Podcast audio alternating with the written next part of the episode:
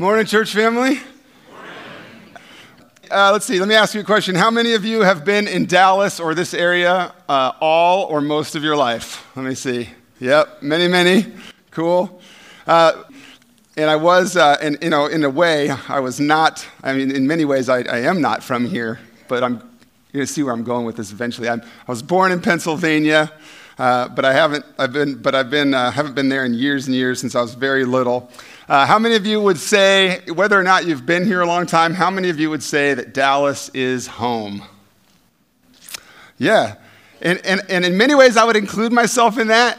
And in some ways, I would not. I would say, This is not my home. And you might think, Well, yeah, Derek, we know you just moved here about 14 months ago, you know, so we get it. You're the new guy. And yes, that's true. I could say this is not my home because I've only been here for 14 months. We moved here from California, excuse me. And, um,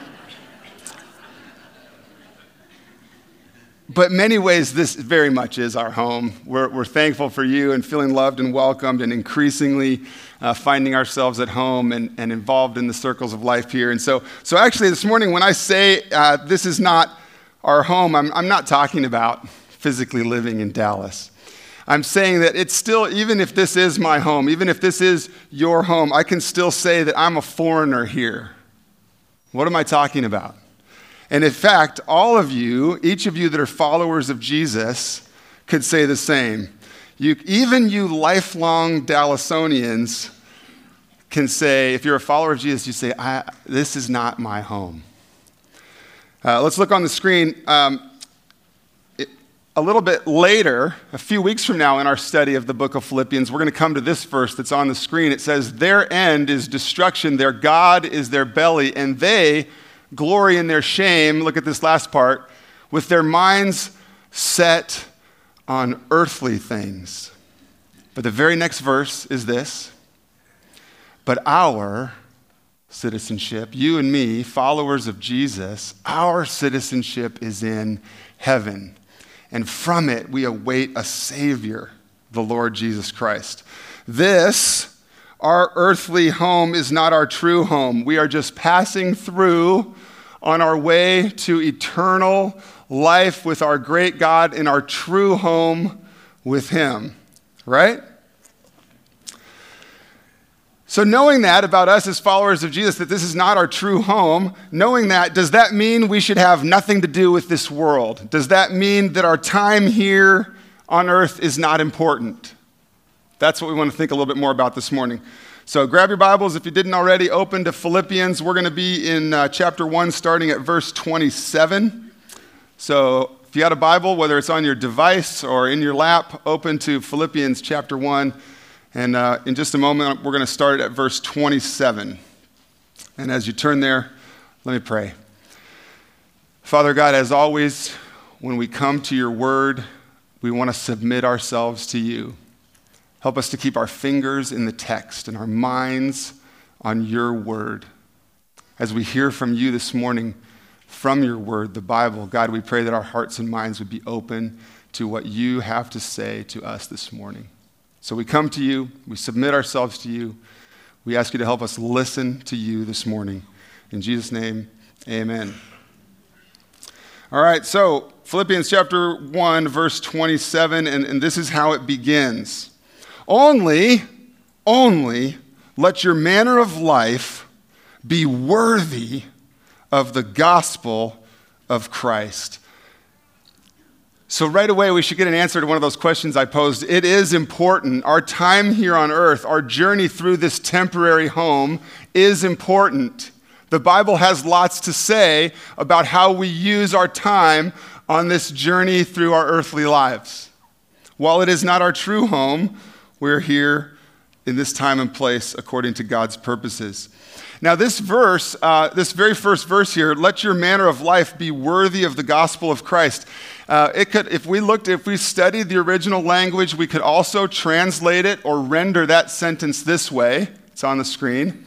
There's a sense in the original language that gives us this added, this highlighted part on the screen, this, this idea of citizenship that we just heard from later in this same letter chapter 3, we're going to come across that verse we looked at later in this letter that we are this is not our home, that we are citizens of heaven. And in this verse 27, if we look at the original language, there's that sense in there as well. Only let your manner of life, your way of living as citizens, be worthy of the gospel of Christ.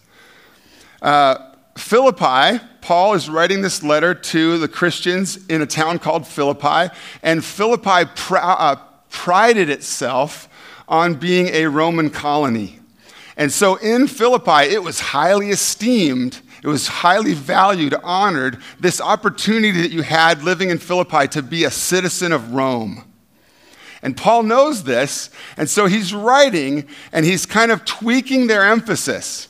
He's kind of making sure they, that, that while it's great, they can be a citizen of their town, country, whatever, just like it's great for you to be a, a good, and you should be a good citizen of the country God's put you in. Paul's tweaking that a bit here, reminding them that their identity as God's people makes their primary citizenship of, of, the, of more importance. Does that make sense? Their primary citizenship, their citizenship in heaven, as primary, as more important. That, and he's saying then, let your manner of life, let the, your way of living be consistent with God's word, with the way God's people should live. So let's continue then. Got your finger there in the Bible still, hopefully? Following along. Verse 27 again, only let your manner of life be worthy of the gospel of Christ, so that whether I come and see you or whether I'm absent, I may hear of you that you are standing firm in one spirit, with one mind, striving side by side for the faith of the gospel, and not frightened in anything by your opponents. Now, if I stop reading here, if I, if I stop reading here, if we stopped re studying this passage here, I think there's a danger of seeing this as a religious checklist, as a list of ways to please God. And I often remind you and I often encourage you because this is so critical to our faith in Christ. Is, is we will see commands and exhortations and encouragements and reminders as we read our Bible. But be careful not to make them a list of to do as if we have to earn God's love or earn our salvation. If we stopped reading right here in the passage, we could just be burdened by some of these, these phrases live a worthy life. Hey, you, stand firm. All of you together, strive together. And it, so, if we're not, these are, these are good things and we are to do them, and we're going to look at that. But just, just be careful not to let it be a list in your mind, a to do list to please God. We need to talk about those uh, exhortations, but first let's continue reading in our passage, picking up where I left off in the middle of verse 28. This is a clear sign. What's it talking about? Well, what's, what was previous? If we stand firm, if we strive together, and if we're not frightened by our opponents, that's a clear sign to them, to our opponents, to those that are apart from Christ, of their destruction, of their impending eternal doom. These are the things that set us apart, those in Christ, from those who are far from Christ. So, this is a clear sign to them of their destruction, their doom. But it's also a sign of your salvation, and what? That salvation is from God for it has been granted to you. With me in verse 29 there? For it has been granted to you that for the sake of Christ, you should not only believe in him, but there's more that we'll get to in a moment. That verb there, granted, could be, could be we could say graced. It has been granted to you, it has been graced to you that for the sake of Jesus Christ, that you should believe in him. In other words, this is, a, this is one of, the, of a few grace gifts that we're going to talk about this morning. It is a gift of God's grace that we believe, that we have been rescued from sin and death, that we've been saved and brought from sin and death into life with Him, is a gift from God, a gift of grace. And this is an, a, a magnificent blessing. This grace, grace gift from God, that, that we would believe and that we would receive salvation is an incredible, magnificent blessing. If anyone comes to follow Jesus, if anyone is in Christ, it has been given to him a grace gift from our great God. Where do we see that? Where do we see that throughout the Bible? Look on the screen with me. Ephesians 2 1 tells us that we, you, and I were dead in our trespasses and sins. Romans 3 tells us that no one is righteous. No, not one. No one understands. No one seeks after God. This morning, when I opened my Bible to have my time with the Lord and to hear from Him in the scriptures, I, I, I, my Bible reading plan had me in 1 Corinthians 6. And in 1 Corinthians 6, there's a list of sinners and kinds of sin. It's the kind of stuff that sounds awful and that we mostly want to go, oh, yeah, they do that. You know one of those New Testament lists of sinners I'm talking about? Pretty explicit. Liars, revilers, idolaters, homosexuals. It lists all these sins and sinners. And then it says in 1 Corinthians 6, and such were some of you. So before we too quickly go, that's them. We were dead in our sins. No one seeks after God. And then it continues in 1 Corinthians 6 that you were washed sanctified, justified through Jesus. And then you'll see on the screen, we, we, we studied this a few weeks ago. Hebrews 12:2 refers to Jesus as the founder, the author, the giver of the gift of belief. And then in Ephesians 2, for it is by grace you have been saved. It is a gift of God's grace. Not something we earn, not something we had to match up to, not something we had to strive for. Ephesians 2 is clear there on your screen. For it is by grace you have been saved through faith in Jesus, and this is not your own doing. It's a gift of God, not a result of works, of trying hard, of doing stuff, so that none of us can boast. So, what is the gospel? As we often remind ourselves around here, the gospel is this that we have a great and loving God who did not leave us stuck in sin, but sent his son. But we have a loving God who didn't leave us stuck, but who pursued us, who came after us to rescue us by sending his son, so that sinful people like you and me could be made right, could be forgiven by, could be reconciled to a great and loving God through faith in Jesus Christ, not through our efforts, not through trying, by surrendering our lives, by giving ourselves, by knowing we can't do it on our own, and entrusting ourselves to following Jesus. That's good news, Faith Church. We have been forgiven much. We have been forgiven much. We have been taken from a, a place headed for doom and brought into life, rich and abundant and meaningful now, and life eternal with our great God forever. Good news? So, now with that in mind, with that as the first importance, with that as a foundation, then it's easier to go back and see some of the other stuff in this passage. That good news that we just talked about does demand a response. It does call for us to live in a certain way. But, but the gospel, the good news of what Jesus has done, doesn't demand a response that comes from us out of, out of guilt, out of, out of we ought to, we ought to try to earn his love, we've got to try to do something about it. Our salvation is not about what we do, it is about what Jesus has already done. And so, Yes, the gospel demands a response. Yes, obedience is part of following Jesus. But it comes from us as a thankful response for that good news. It comes as the natural outpouring of someone who has been graced with the most amazing grace gift possible. It comes as the natural response overflowing of the love I have received we, give back to our loving Father in, in living worthy lives, in, in asking for His help, in living for Him. So now, when we hear verse 27, only let your manner of life be worthy of the gospel, we, we need to be reminded and encouraged. Yes, the gospel demands a response. Yes, obedience is part of the Christian life. Yes, you and I need to live worthy lives. But we do it because it's the natural response to the grace gift. And we have God's help to live worthy lives. I caught a lyric in the first song we sang this morning that I had forgotten about. In the first song we sang this morning, we said, I think something like this The strength to obey your commands could never come from me.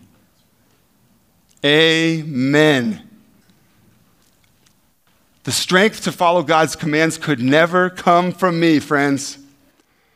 But God has offered this grace gift of our belief, this grace gift of our salvation, and He's also given us the grace gift of God Himself, the Holy Spirit, living within us, empowering us to live worthy lives.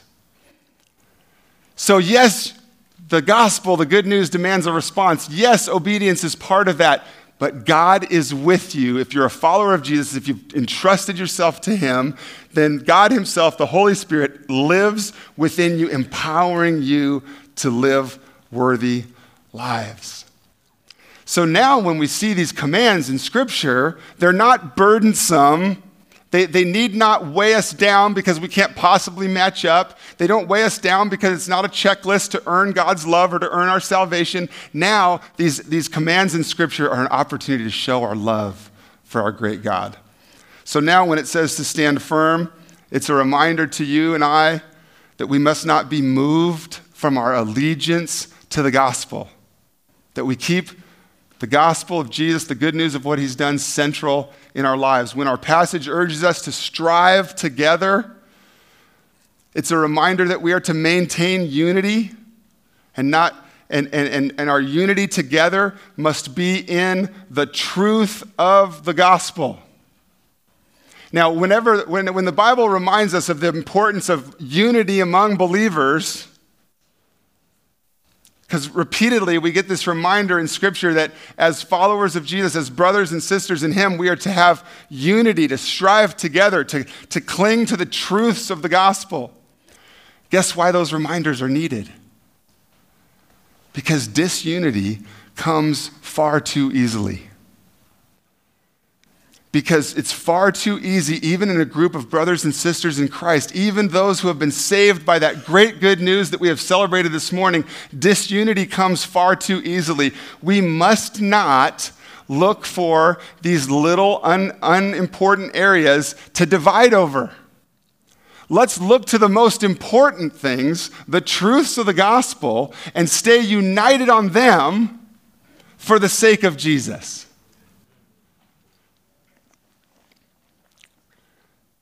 So, we are to live worthy lives. We're to stand firm. We're to strive together. And we can do that because of what God has done. We can respond. Because He has first loved us, we can love Him through our love for others and our obedience of Him. So I, I desire to live worthy. That, that would be my desire. How about you? I think we desire to live worthy. Uh, but I need to be honest. Sometimes it's hard to just survive this earthly life, much less thrive, much less live a gospel worthy life. And I know I'm not alone in that because life is hard. And you know, you know, those of you who've been around me know me to be a person who's willing to share the difficulties of my life and the sins of my past and the, struggle, the current struggles. And uh, and I, I, hesitate sometimes because it's not a, this is not about me when we gather together, and it is not about me getting attention for myself or a pity party. But I do sometimes share with you from my heart about what life looks like for me or my family because I know that I'm not alone. And because so many of you by God's grace, have been, have been encouraged by knowing that you're not alone in the struggle of following Jesus. That I too am on the journey with you. So, Team Olson would appreciate, be blessed for, be blessed by, and be really thankful for your prayers for us in this season. We are in a very uh, difficult season at home, uh, in our family. It's as, it's as hard as Amy and I can remember ever. Our marriage is fine. Parenting is hard. We have children that have been through a lot. It's nobody's fault. We have great kids, but they've been through a lot. And our family's been through a lot. And I'm going to be vague for two reasons. I'm going to be a little vague about that for two reasons. One, because really it's not my story to tell, and the one in our family that hurts the most. It's not my story to tell. And as such a public person, it's hard to be both open and honest and need privacy for the one that hurts the most. But I'm also being vague because I know that in some ways you'll relate even more. Because as I look around the room, there are conversations I've had just this week about the difficulties and the struggles and the pain, and, str- and a conversation this morning about the pain and the trials and the hardships that you endure. And they're different than mine, but they're painful and they're hard. You too, you too get angry about pain in you or in your loved ones. You too collapse in tears. You too and me, like the prophet Isaiah, uh, like the prophet Habakkuk, asked God the question, "How long, Lord?"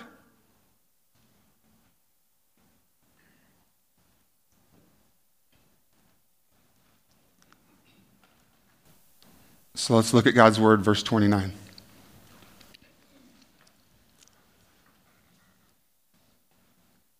For it has been granted to you, graced to you that for the sake of Jesus, you should not only believe in him.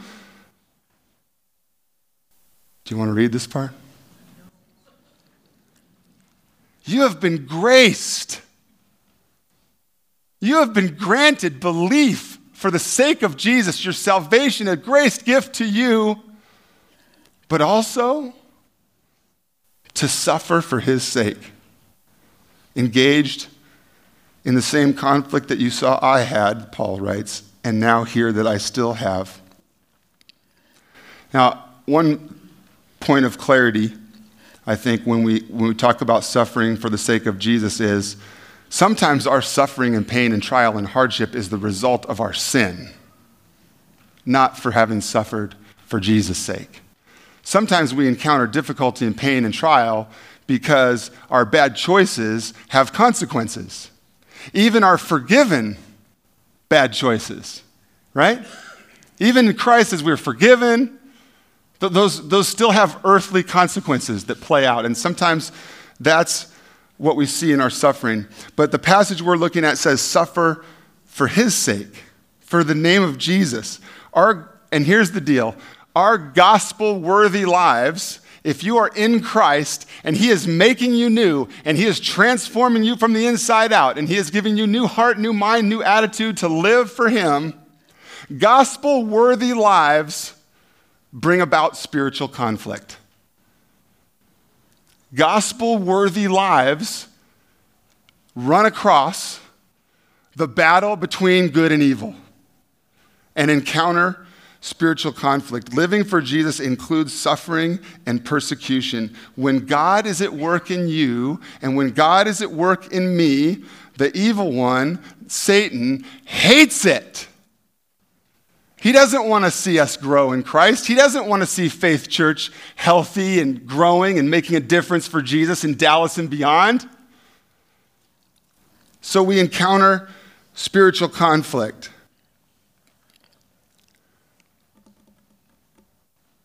Um, sometimes things don't look the same the way you expect, right? Sometimes you come in a place and things don't look quite like you expect. You walked into the lobby this morning and whoosh, Anybody notice the food was on the opposite side of the room? It wasn't exactly what you were looking for, right? It wasn't exactly what you expect. Some of you walked in here this morning and made comments about my outfit. Because you because I have a different look sometimes. I mix it up. But some of you like this one better. Let's just be honest. Uh, so sometimes it's not always what we expect. And I think reading verse 29 is not what we expected. You have been graced. You have received a graced gift from God. And we're like, yeah, sweet. Our belief, our salvation, right on. But what about you have received a gift of grace that is also suffering for the sake of Jesus? That's why, a few minutes ago, we could sing and hopefully mean when we sang, Blessed be the name of the Lord, on the road marked with suffering. That's one of those songs that's a little peppy and upbeat. But are you paying attention to the lyrics? And do we, do we, are we able to sing them because we know them to be true? Because on the road marked with suffering, Jesus, the name above every name, is worthy of our worship. Because when you encounter difficulty, when you come across suffering and trial and hardship, uh, you need to know things have not spun out of God's control. It's not like He's, you know, keeping the world spinning and then, oops! Things have not spun out of God's control. And I love, I love that I heard somewhere that everything that happens comes across God's desk. Isn't that, that should be a helpful picture.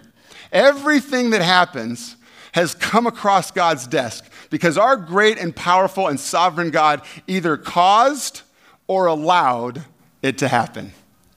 It came across his desk. And that tells us that even in pain, even in trials and hardships, that God is at work in our lives for our good and His glory.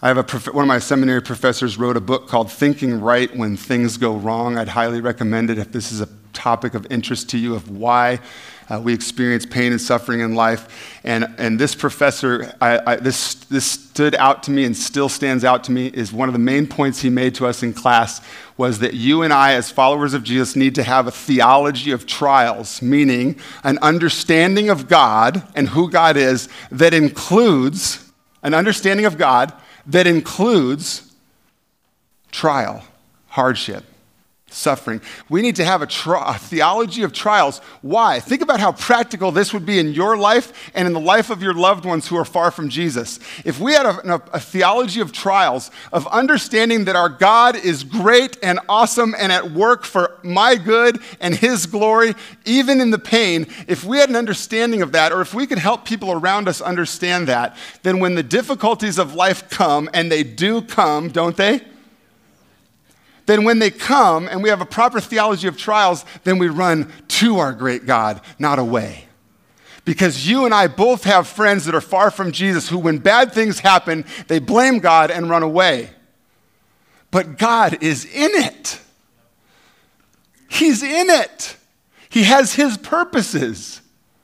He's at work, believe it or not, church family. He's at work for your good and His glory through it all. So, how did the early followers of Jesus respond to suffering? Look on the screen with me and from Acts chapter 5. This is right after the disciples, uh, some of the early followers of Jesus, have been beaten and told, hey, shut up, don't talk about Jesus. And this is what it says right after that. They left the presence of the council rejoicing that they were counted worthy to suffer dishonor for the name of Jesus. I want to be like that. And then Paul, who's writing this letter to the Philippians in a couple of chapters, he's going to write this on your screen. Paul writes, that I may know Jesus and the power of his resurrection, and I may share in his sufferings, becoming like him in his death. Paul knows there's something to be had in sharing with the sufferings of Christ because God works for our good and his glory, even in the sufferings. Um, do you have. Um, do you have times, I know you do, because some of you tell me about them. Don't you have times as a follower of Jesus when, when, when the Spirit just weaves a bunch of stuff together during your day or during your week? Do you know what I mean? Like on a certain topic, you know, you're learning a certain topic and you studied it in the Bible, and then, and then you have a conversation with somebody, and then, and then you hear an article on, on or, you know, in the, in the newspaper, or you, you know what I'm talking about?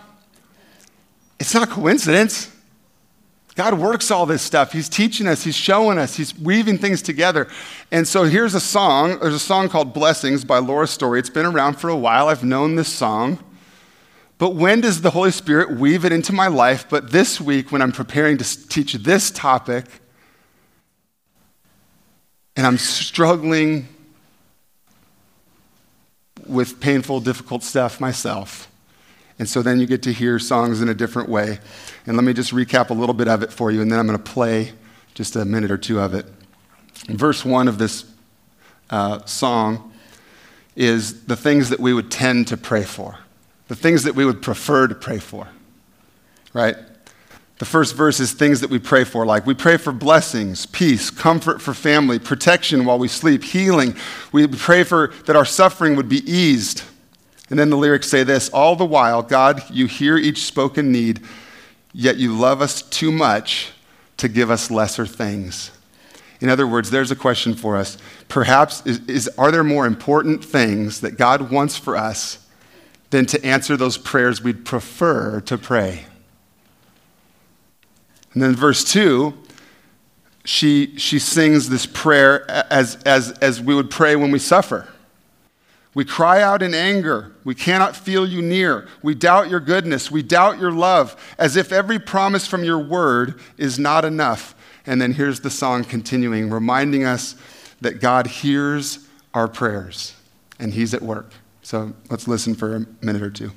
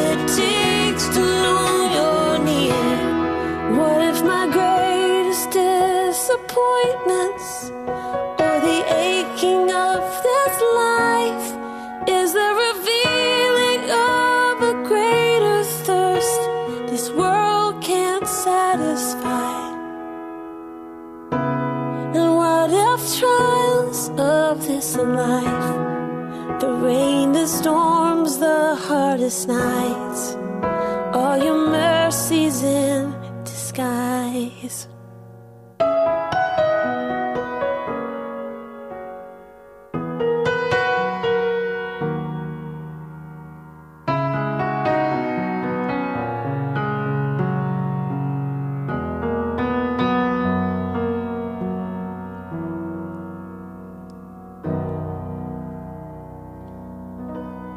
If the trials of this life are His mercies or His grace gifts in disguise?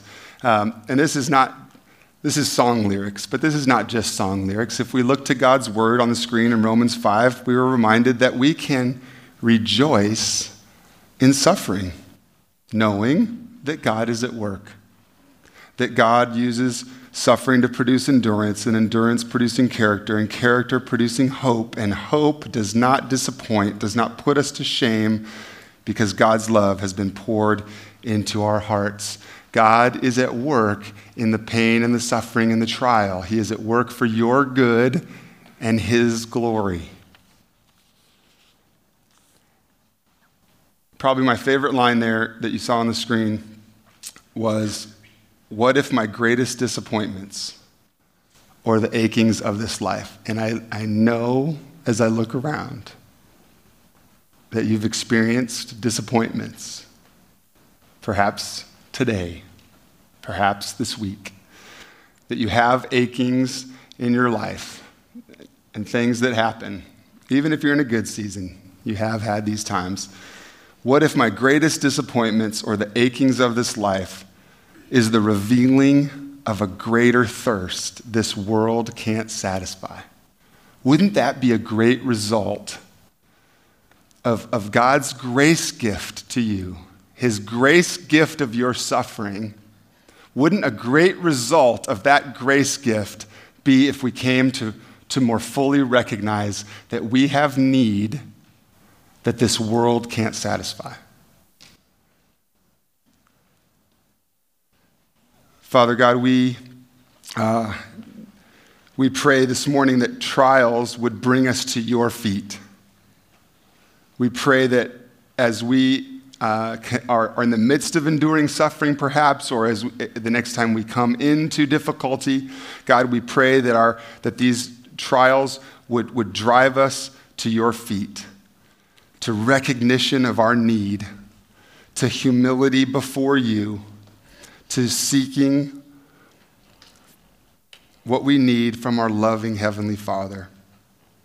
So, Father, we thank you this morning that you have come near to us through Jesus, that you are not a God who stays far apart from us, but who has come near in Jesus. We thank you for sending your Son. God, we thank you for the cross. We thank you that at the cross, because of Jesus' obedience to you, we can become children of God, citizens of heaven. We, we, we just sang, God, that, that pain, may pain remind us that this is not our true home. God, as we endure difficulties in our lives, may that cause us to long for you, to recognize that our true home is future with you. And God, as we studied through the book of Philippians and we looked last week at that that key verse to live is Christ and to die is gain. Father, we trust you. We ask you, would you make it true in our hearts and minds that, that, that to die would be gain? Well, God, would you give us the hope that comes in looking forward to going to our true home?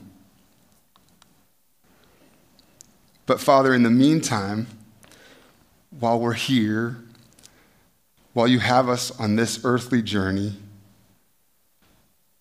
God, would you help us to see what you're doing, to trust you through it all, to recognize that our time here is important, that you are helping us to live lives worthy of the gospel, and as we do that, that you are shaping and molding us, God, even through suffering.